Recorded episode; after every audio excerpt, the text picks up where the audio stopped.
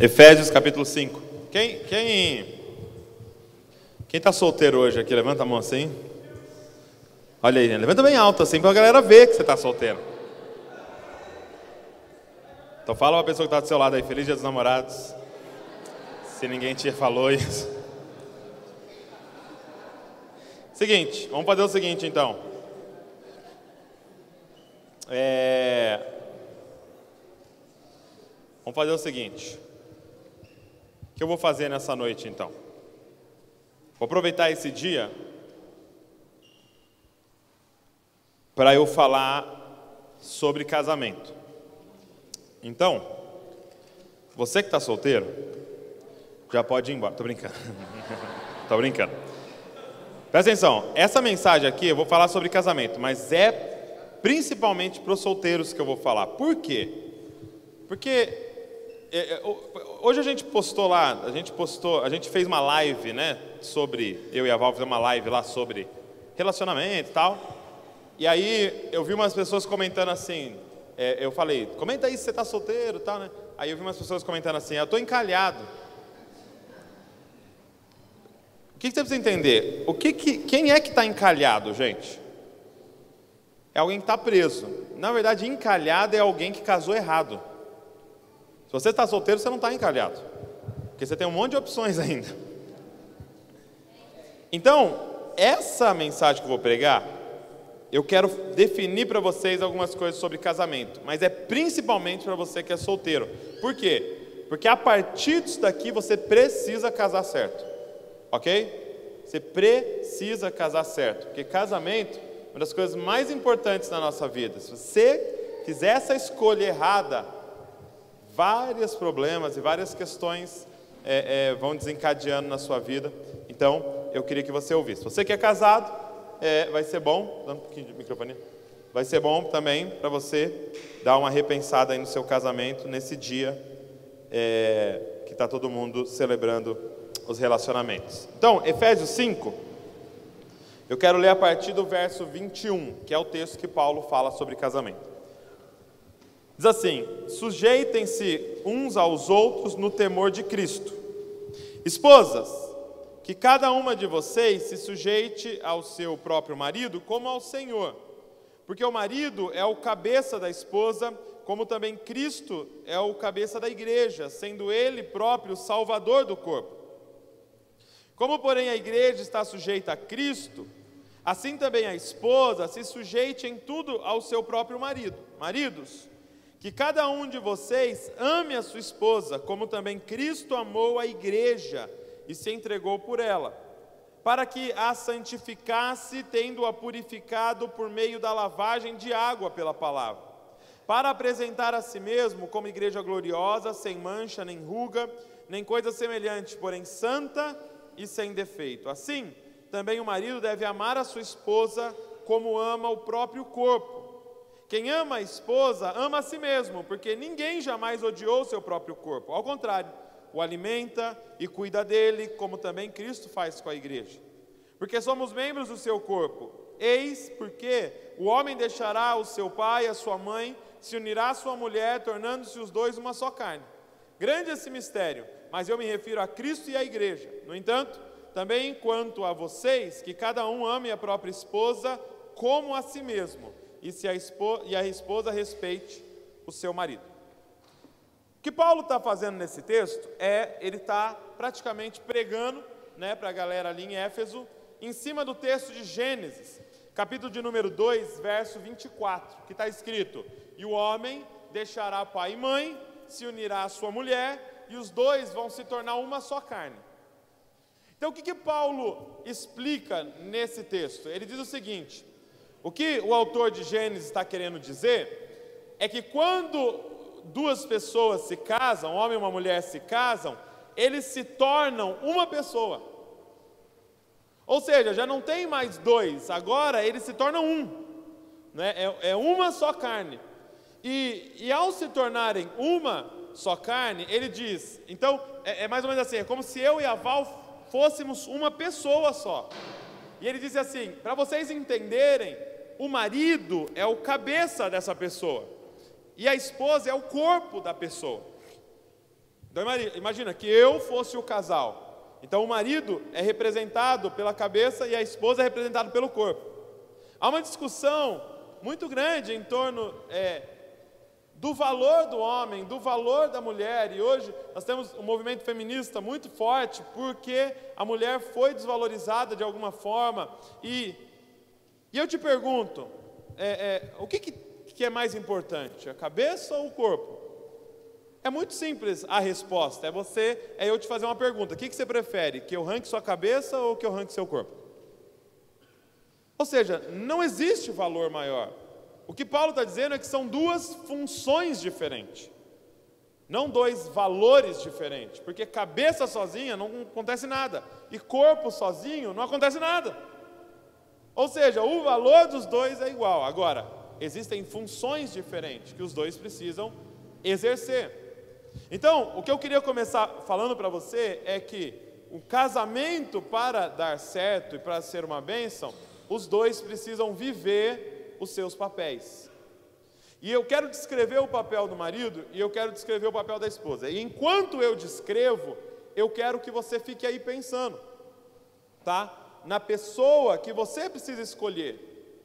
Se você está namorando, comece a pensar se esse que você está namorando vai se tornar isso, ou é isso aqui, tá? Não quero acabar com nenhum namoro aqui, mas, né? Quem sabe? Quem sabe Deus dá livramento para você nessa noite, amém? É, então, você que está solteiro, pensa, você precisa pensar duas coisas. Quando eu estiver falando sobre o homem, e você é homem, você pensa, eu preciso virar isso aqui. Ok? Amém? Se você é mulher aqui, você está solteira, quando eu estiver falando do homem, você precisa, precisa achar um cara assim. Ok? Você, quando eu falar da mulher, mesma coisa. As meninas aqui falam, eu preciso me tornar isso. E os homens falam, eu preciso achar uma menina assim. Amém? Então vamos lá, viva os papéis. Então, o que Paulo vai dizer é que o homem é o cabeça dessa relação. E eu queria usar essa figura para falar um pouco do, do papel do homem. É, o que você precisa entender, homens, aqui neste lugar, é que Deus nos colocou como responsáveis pela casa, responsáveis pela relação, tá? E, e é diferente é, de uma empresa, por exemplo. Por quê? Porque na empresa também tem o responsável. Por exemplo, se a empresa, é, se uma empresa falir, você que é funcionário não tem problema nenhum a não ser ficar desempregado, mas você não tem nenhum problema jurídico, nada vai acontecer com o seu nome, seu nome não vai ficar sujo. Só tem um que vai ter problema, quem? O cabeça, o líder. Só que por que, que o casamento é diferente de empresa? Porque o cara, por ser líder e por ser responsável pela empresa, se der um problema, é culpa dele. Assim como no casamento, se der um problema, ouça o que eu estou falando, a culpa é do homem. Amém? Pegou isso aí, homens? Você é o cabeça, ou seja, você é o responsável. Se falir, é o seu nome que vai ficar sujo. Por, por exemplo, você está diante de alguém e alguém, é, você está com uma pessoa, sei lá, você começa a brigar e essa pessoa te dá um soco. Quem que deu um soco em você? A mão dela. Você briga com a mão dela? Você chega e fala: que, que, que você me deu um soco aí, irmão? Vou te pegar a mão. Não, você briga com quem? Hã? Com a cabeça dela. Porque quem manda é o cabeça. E deixa eu te falar uma coisa, homens e maridos aqui, futuro maridos. Não interessa se você está mandando ou não, se você é líder do seu lar ou não. Quem vai ser cobrado é você. Quando Deus entra no jardim, qual é a primeira pessoa que ele conversa?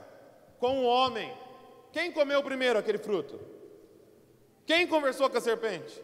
Quem deu para o outro? A mulher. Sem vergonha. Fica tagarelando, falando com todo mundo. Ela gosta tanto de falar que ela começou a falar com uma cobra.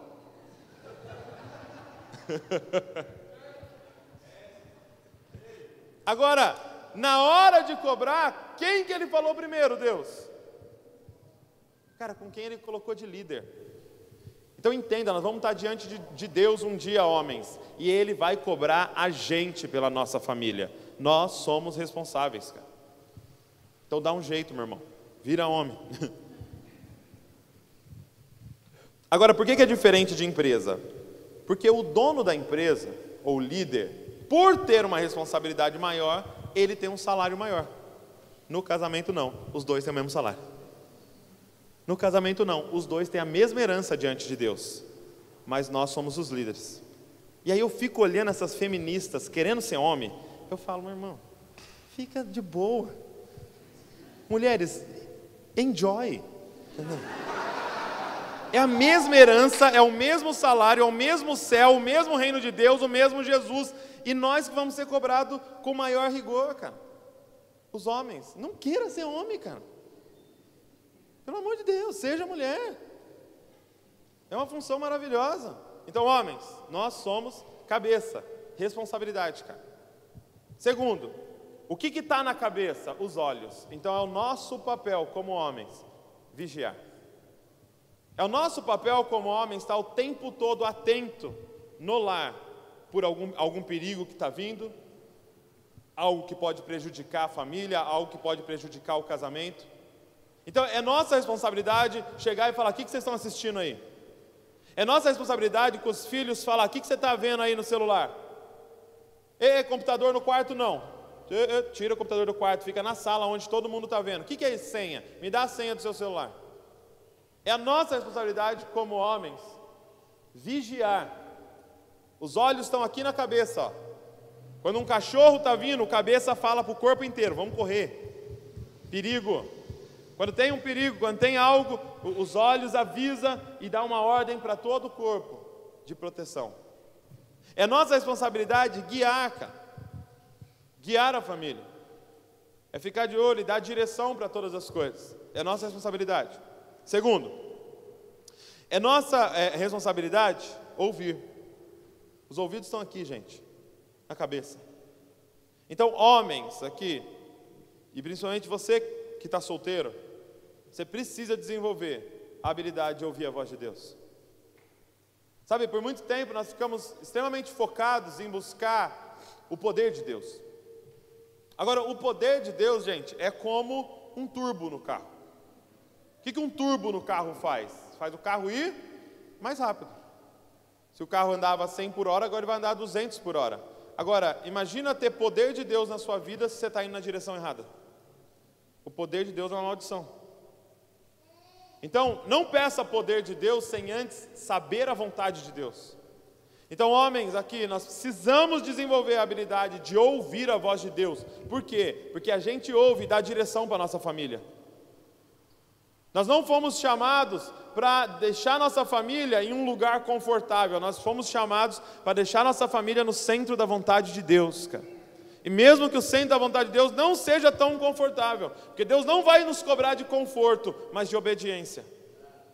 Então você precisa guiar a sua família, você precisa guiar a sua esposa, a sua futura esposa, na vontade de Deus. O que Deus tem para a sua família? Aonde a sua família tem que morar? Aonde, o que, que sua família tem que estar fazendo? Você precisa entender o que Deus tem para os seus filhos. Nós precisamos ouvir a voz de Deus, cara, como homens e dar uma direção para a nossa família. Então, você precisa desenvolver essa habilidade desde já, cara. Você é solteiro? Desde já. Você precisa ouvir a voz de Deus para você poder se tornar esse sacerdote no seu lar. O que também está na cabeça é a boca. Ou seja, é a nossa responsabilidade alimentar a família. E é lógico que eu não estou dizendo simplesmente é, é, do pão físico. É claro que você precisa trazer o pão físico, tá? Então, desde já, meu irmão, alimenta a sua namorada. Tá? Não vai, não vai dividir conta, cara. Eu nunca dividi conta com a Val. Nunca. Ela nunca pagou uma conta. Nunca. Mesmo quando era no JC Pizzaria ali, 12 reais de mozzarella. Eu pagava sozinho os 12 reais. Ah, Douglas, mas está tá apertado, tal. Vai num lugar que você pode pagar inteiro. Para desde já, cara, você tomar essa responsabilidade. Trabalha com força, cara. Faz uns bicos. Arruma um emprego paralelo. Trabalha de Uber. Dá um jeito. Mas, cara, é sua responsabilidade sustentar essa família. tá? Que a sua esposa trabalhe por hobby, cara. Que ela trabalhe naquilo que ela mais ama, que ela possa trabalhar de graça se ela quiser. Porque você está ali, cara, dando o seu melhor. É claro, gente, que é, é, existem várias situações, esposas que ajudam, tal, mas almeje isso, sonhe com isso, tá? Sonhe com isso, mesmo que hoje você não possa. É, mas aqui o que eu quero dizer é alimentar espiritualmente a sua esposa, alimentar espiritualmente a sua família. Homens, nós fomos chamados para ser sacerdotes num lar. Nós fomos chamados para saber isso aqui tão bem a ponto da gente poder dar de comer. Ah, Douglas, mas eu, eu, eu não sou pastor. Cara, se você é homem, você é pastor. Porque você vai cuidar de uma família. Cara, igreja, a primeira igreja que existe é a sua casa. Os primeiros membros é, é a sua esposa e seus filhos. Você tem que alimentar a sua casa. Tudo que eu ouço, tudo que eu vejo na Bíblia, a primeira pessoa que eu falo é para Val. É até, é até meio chato dela me ouvir às vezes pregando, porque ela sabe tudo que eu estou falando. que eu já falei para ela. ela falou que não, ela falou que ela gosta de ouvir eu pregar. Te amo, viu? Feliz dia dos namorados.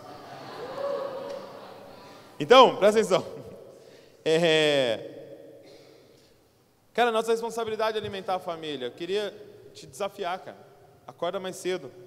Vai para um canto quieto da sua casa, homem. Pega essa, essa Bíblia, cara, e começa a devorar ela. E prepara uma marmita para sua família. Prepara alguma coisa para você alimentar a sua família. Tem um tempo livre, ouve uma pregação, cara. Pra você ter alguma coisa para alimentar a sua família. Olha uns vídeos do Dizascope lá e fala para sua família.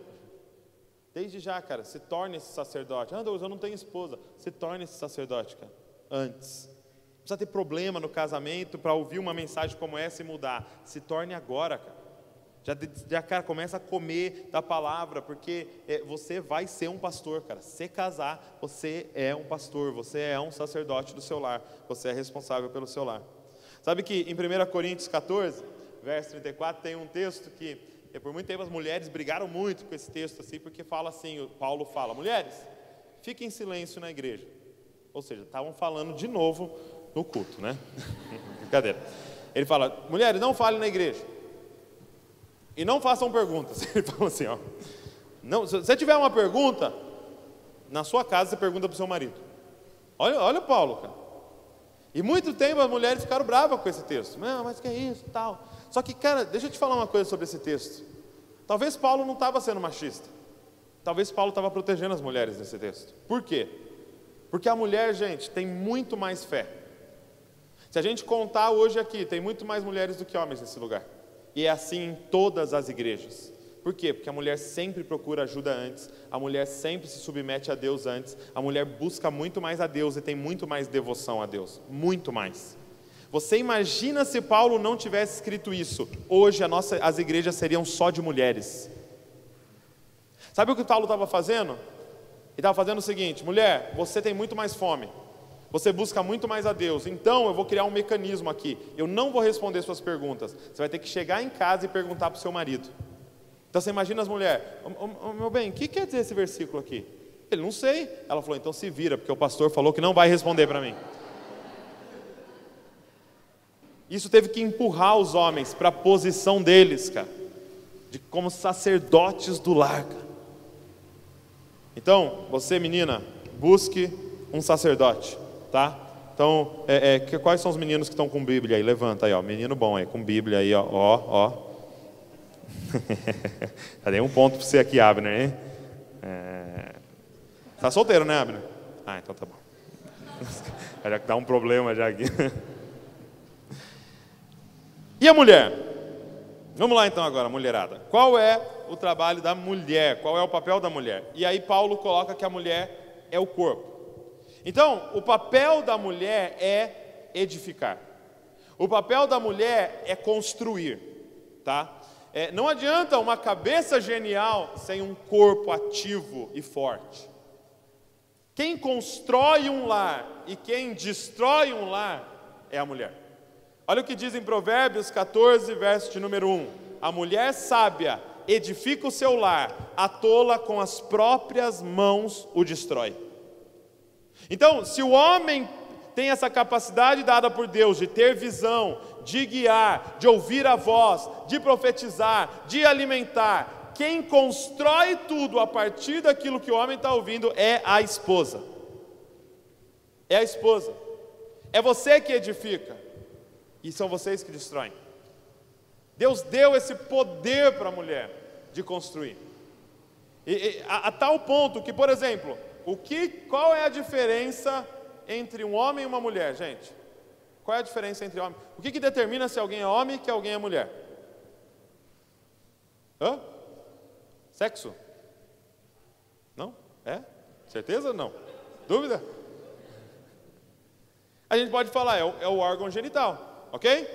Mas e se um cara fizer a cirurgia e tirar o órgão genital dele? Ele vira mulher? Não! Por quê? Porque qual é a diferença do homem e mulher? O que, que um homem nunca vai ter? Útero. O lance é que um homem nunca vai ter um útero. Então, qual é a, o grande diferencial de vocês, mulheres? Diga comigo: gerar. Vocês têm a capacidade de gerar, que nós não temos. Nós, como homens, temos a capacidade de semear, mas quem faz acontecer é vocês. Quem pega uma semente e transforma em cada um que está nesse lugar, cada um que está nesse lugar só está aqui por causa de um útero. A mulher, ela tem uma capacidade de multiplicação, gente. O que você semear na vida dela, ela vai multiplicar. Entendeu? É, semeia uma fofoca na vida de uma mulher. Semeia um problema. Semeia algo negativo. Ela vai multiplicar, porque é um dom dela de multiplicar. Agora, semeia palavras de bênção, semeia palavras de afirmação. Cara, coloca um projeto na mão de uma mulher, ela faz acontecer, cara. Por quê? Porque a mulher tem essa capacidade do útero de multiplicar o que é colocado na mão dela. Então, mulheres, usem isso.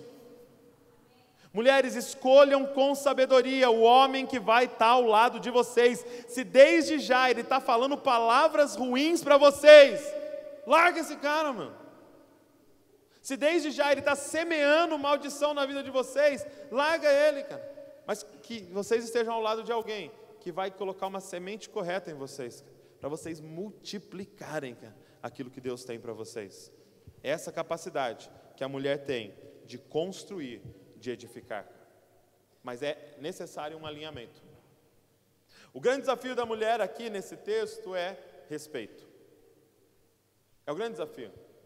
Porque por a mulher ter essa grande capacidade, ela também tem uma tentação de tomar a frente. Mas aí é o momento que a família fica desalinhada. Por quê? Porque existe um fluxo do que Deus faz. É como se fossem vários canos, e apenas se todos eles estiverem alinhados, flui o que Deus tem para sua família. Então, é, é, Deus, é Jesus, é o Espírito, é o homem, é a mulher e são os filhos. Se você desalinha, quem geralmente tem o maior problema? Quem está no final da linha? Os filhos. Quantos aqui são filhos de uma casa desalinhada? Não, não precisa levantar a mão. Esse cara. Perdão, eu não falei que não era para levantar a mão. Né? Você sabe o que eu estou falando. De uma mãe que tomava frente, de um pai passivo, de um pai agressivo, de um pai ditador ou de um pai que não estava presente. Cara, desalinhou. Mas pode ser diferente na sua geração. Pode ser diferente dos seus filhos para frente, cara. Que vocês se alinharem. Vocês têm essa oportunidade. Pai e mãe a gente não escolhe, mas marido e esposa você escolhe, cara. Então você vai errar se você quiser. Amém? Agora, por que que nós somos tão criteriosos com essa questão de papéis, gente? Por que, que o homem tem que ser o líder? Por que, que a mulher tem que estar submissa ao marido? Por quê? Por que, que é desse jeito? Por que, que não pode ter uma mulher? Não, eu, Douglas, eu sou mulher aqui, eu tenho liderança na veia aqui, Douglas. Eu sou gerente lá onde eu trabalho e o meu marido não. E não a gente não pode inverter, eu ser uma cabeça de cabelo comprido e ele um corpo de calça? Não pode? Não, não pode. Por quê? Por causa do segundo aspecto do casamento. Segunda questão que eu quero falar para vocês de casamento é, olha o que está escrito em Efésios 5,32. Diz assim, olha, olha o que Paulo diz. Grande é este mistério. Diga comigo, mistério. Mas eu me refiro a Cristo e à igreja. Olha o que Paulo revela no final do texto. É quase que ele falasse assim: Ah, vocês acharam que eu estava falando de casamento? Ah, não, eu estou falando de Cristo e a igreja. Por que, que nós não podemos inverter as coisas? Presta atenção. Vocês lembram no Antigo Testamento, quando é, é, Deus pedia para que houvesse um sacrifício, sacerdote sacrificasse? E aí ele coloca, ele coloca lá assim: ó, precisava ser um cordeiro perfeito, de um ano, não podia ter a pata quebrada, não podia ter nenhum, não podia faltar uma orelha, não podia ter nenhum defeito. Esse cordeiro tinha que ter a idade certa, tinha que ser o primeiro nascido e tinha que ser perfeito. Agora eu te pergunto, por que que tinha que ser assim? Por que, que eu não poderia levar um cordeiro sem uma pata? Por que, que eu não poderia levar um cordeiro que não foi o primeiro que nasceu? Por que, que eu não podia levar um cordeiro diferente? Por que, que tinha que ser exatamente daquele jeito? Deus come cordeiro, gente? Hã? Sim ou não? Ele fala, ah, eu não gosto sem pata, fica com gosto estranho sem uma pata. Não, eu adoro a orelha, por que, que você trouxe? Ele não come cordeiro, gente. Por que, que tinha que ser daquele jeito? Exatamente daquele jeito. Porque não era sobre o cordeiro, era sobre o que o cordeiro apontava. Não pode ser diferente, porque aquilo era um símbolo que apontava para o cordeiro que iria vir. Aquele cordeiro representava Jesus que viria. E Jesus era o primogênito, e Jesus era perfeito, e Jesus era puro. Então não era sobre um cordeiro, era sobre Cristo. Então o símbolo não podia estar errado, porque ele apontava para aquilo que viria. Agora, por que, que um casal tem que permanecer nos papéis corretos? Porque não é sobre o nosso casamento. O meu casamento aponta profeticamente para algo que está por vir, cara. Aonde Jesus é o cabeça e a igreja é o corpo, e eles vivendo em plenitude vão mudar a história da humanidade. Não é sobre casamento, gente. Não é sobre mim e sobre a Val, é sobre Jesus Cristo e Ele casando com a sua noiva, a igreja, e mudando toda a história da humanidade, um novo céu e uma nova terra. O casamento é um símbolo profético, que não aponta mais para o Jesus na cruz, aponta para o Jesus ressuscitado, cara, que é o cabeça e que unido com a igreja, o seu corpo, representa o Cristo, queria mudar toda a humanidade. Quem está entendendo o que eu estou falando? Nós fomos chamados a participar de um símbolo profético. Você que estava triste porque você não nasceu um cordeiro, não tem problema. Você foi chamado para participar do movimento profético de Deus com o seu casamento. Então deixa eu dizer uma coisa, não é sobre você e não é sobre mim. Nós somos apenas símbolos daquele que virá. Cara. E eu queria te ensinar, eu queria te incentivar, perca o seu casamento, perca o seu relacionamento para apontar para ele. Ah, mas eu, mulher, gostaria de ser líder. Para com isso, cara. Fica na sua posição, porque se aponta para uma igreja gloriosa. Ah, eu, mas eu queria deixar minha mulher fazer as coisas. Seja homem, cara, assuma a sua posição e aponte para aquele que virá, o Cristo Jesus, cara. Que as pessoas olhem para o seu casamento e vejam o que vai acontecer profeticamente. Próxima vez que você estiver num casamento e a noiva e o noivo estiverem lá entrando, lembre-se, cara, um dia aquilo vai acontecer de verdade, vai ser Jesus naquele altar e a igreja, nós naquele altar. Porque é para isso que serve o casamento para apontar para Ele. Cara. Eu queria te ensinar a perder seu casamento. Porque quando você perder seu casamento, você vai achar.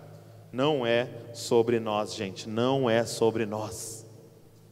Sabe, se eu e a Val ficarmos é, é, é, um focado no outro, olhando para a cara do outro e falando, vai, me ama, me ama, não, me ama, agora você tem que me amar, você não me falou isso, você não me falou aquilo, e ficar um olhando para a cara do outro. Se, se, se a Val ficar olhando na minha cara, ela vai achar defeito na minha cara, gente.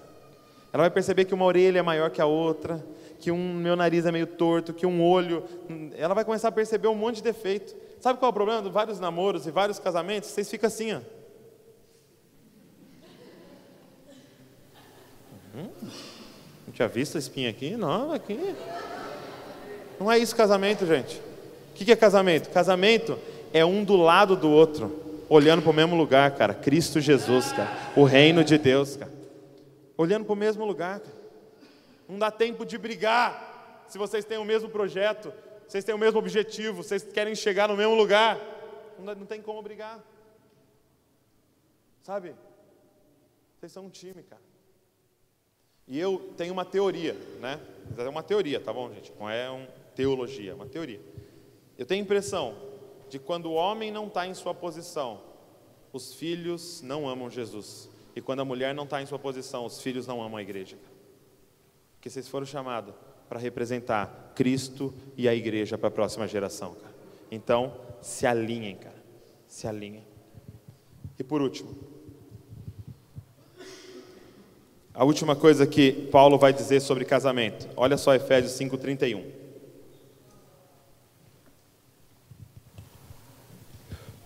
Isso aqui agora é muito sério. Efésios 5, 31 diz assim: olha. Eis porque o homem deixará o seu pai e a sua mãe e se unirá à sua mulher, tornando-se os dois uma só carne. Olha o verso 28. Assim também o marido deve amar a sua esposa como ama o próprio corpo. Quem ama a esposa ama a si mesmo. Olha que louco isso. Você está falando, quando eu amo a Val, na verdade eu estou amando a mim. Por quê? Por que quando eu amo a Val, estou amando a mim? Porque ele está dizendo, esse é o grande mistério, gente. Quando você casa, vocês dois se tornam um. E eu queria retornar um assunto com vocês. O que Paulo está dizendo? Paulo está falando de, de Gênesis, capítulo 2, verso de número 28, 24. Ele está dizendo: quando vocês se unem, vocês se tornam um homem coletivo. Quando vocês casam, e aqui eu queria enfatizar isso muito com vocês, presta atenção, solteiros. Quando vocês casam, não tem mais eu, não tem mais ela.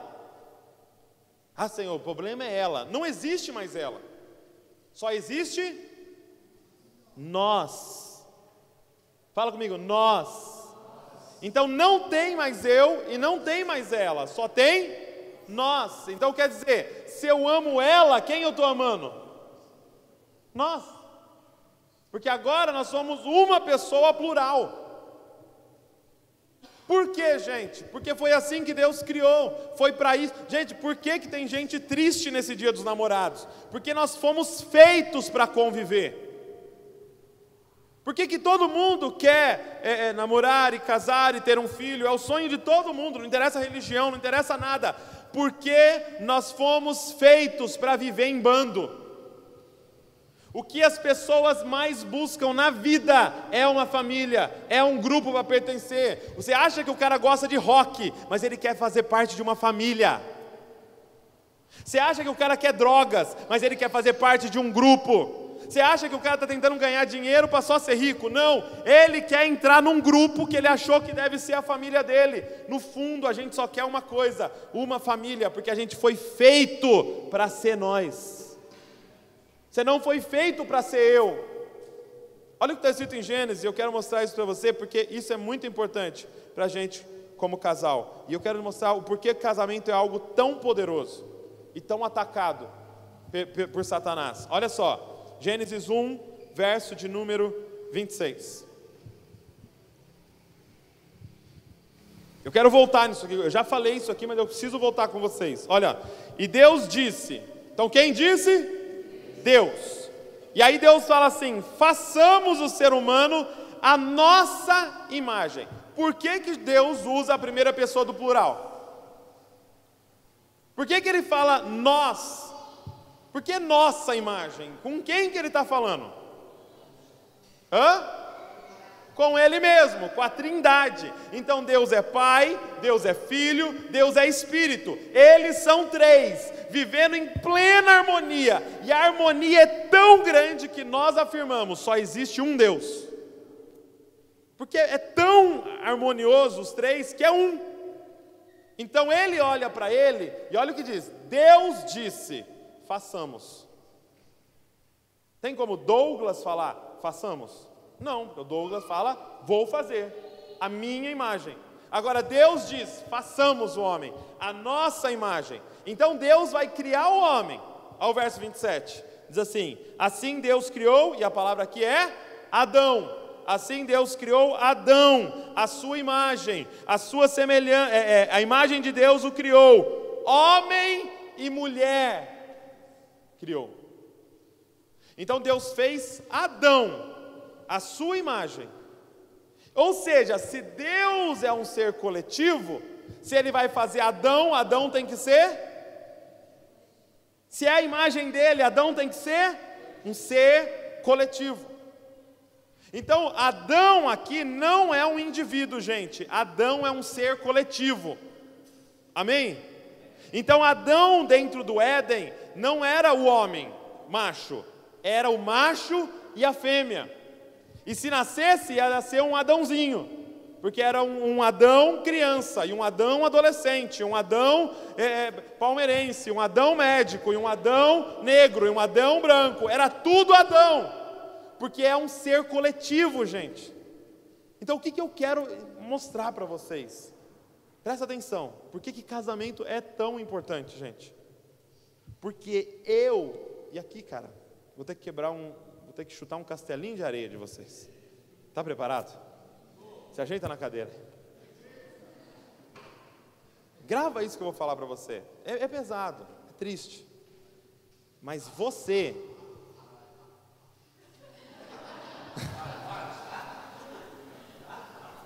Sabe quando seu pai fala, ia te bater? Com chinelo assim, ó. Você não é a imagem de Deus. Então, desculpa, eu não sou um palestrante motivacional. Não, eu sou a imagem de Deus. Você não é a imagem de Deus. Aqui, ó. Nós somos a imagem de Deus. Por quê? Porque Deus é um ser coletivo. Ou seja, somente quando eu me torno uma coletividade é que Deus aparece. Presta atenção, ele não disse, quando você me buscar eu apareço. Ele falou, quando dois ou três me buscarem. E aí não é que ele aparece no sentido de, ah, ele entra pela porta e aparece. Não, dois ou três revelam ele. Quem está entendendo o que eu estou falando? Por que, que Satanás tem uma guerra contra isso aqui? Porque isso aqui é a imagem de Deus. Por que, que Doriana vende com isso aqui?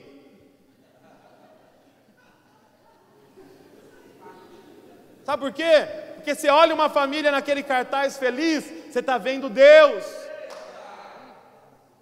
É por isso que família vende, gente.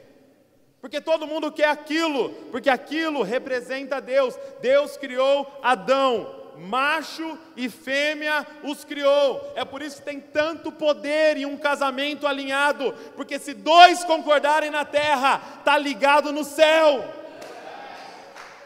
Porque dois na terra junto, cara, são a imagem de Deus, cara. Meu, presta atenção com quem você vai casar, cara. Com quem você vai se tornar uma só carne, cara. Com quem você vai falar, é nós, cara. Quem você vai falar isso? Não tem mais eu, não tem mais ela. Por isso, gente, não tem mais culpa dela, não tem mais culpa dele. É nossa culpa. Ah, mas foi ela que é nós, não tem mais ela. E por que que é nós? Por quê? Hã?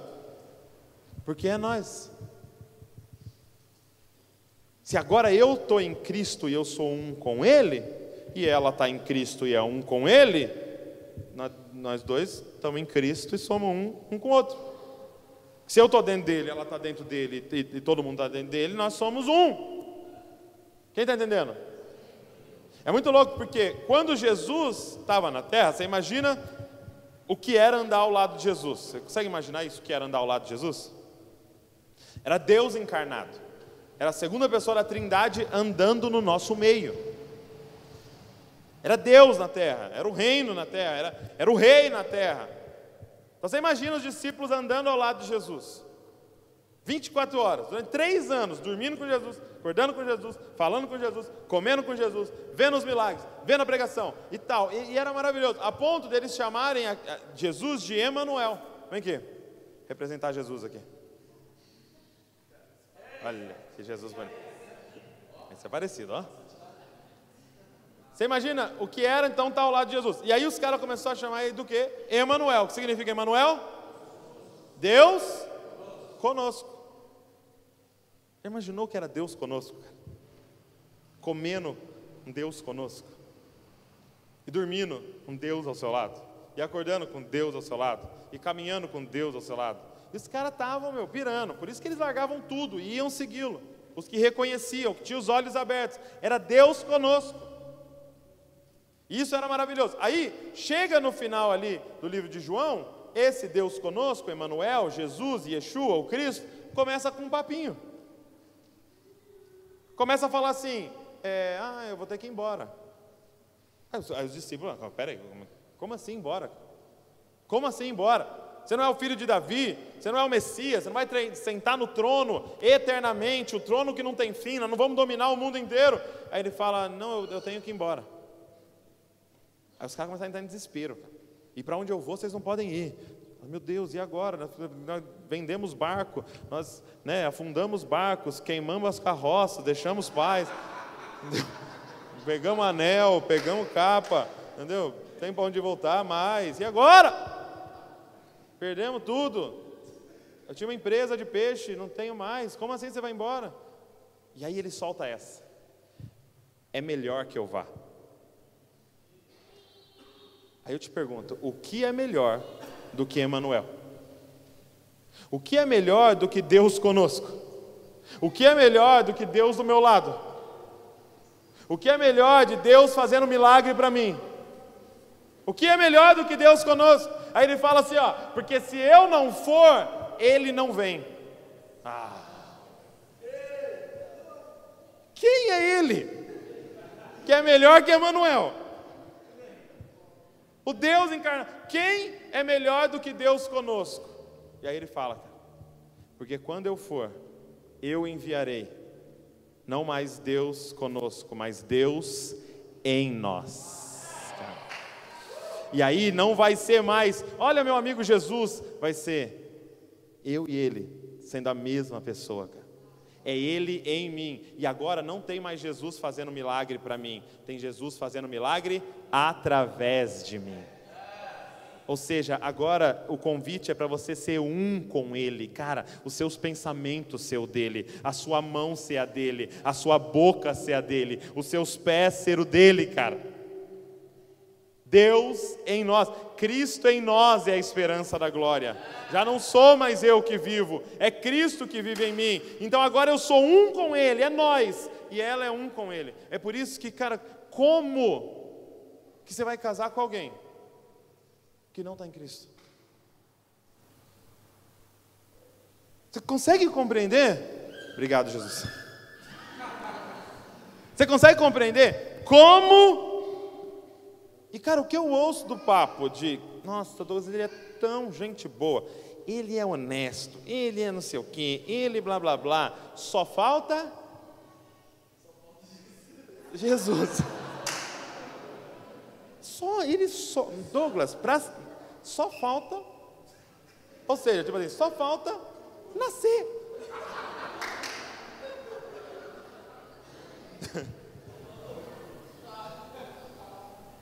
Cara, você está em Cristo, cara, você é um com Cristo. Só case se achar alguém que é um com Cristo, para vocês poderem virar nós, cara. E viverem como uma só carne, num só pensamento. E o que vocês ligar na terra, cara, vai ser ligado no céu. Porque vocês vão ser a representação de Cristo. Ele fala: deixará o homem, pai e mãe, se unirá a sua mulher, e os dois tornarão uma só carne. Grande é esse mistério, mas eu me refiro a Cristo e a igreja. Cara. Quando vocês se unem, cara, vocês são a imagem de Deus representada na face da terra. Então, eu queria orar junto com vocês. Quero conhecer Jesus. Quero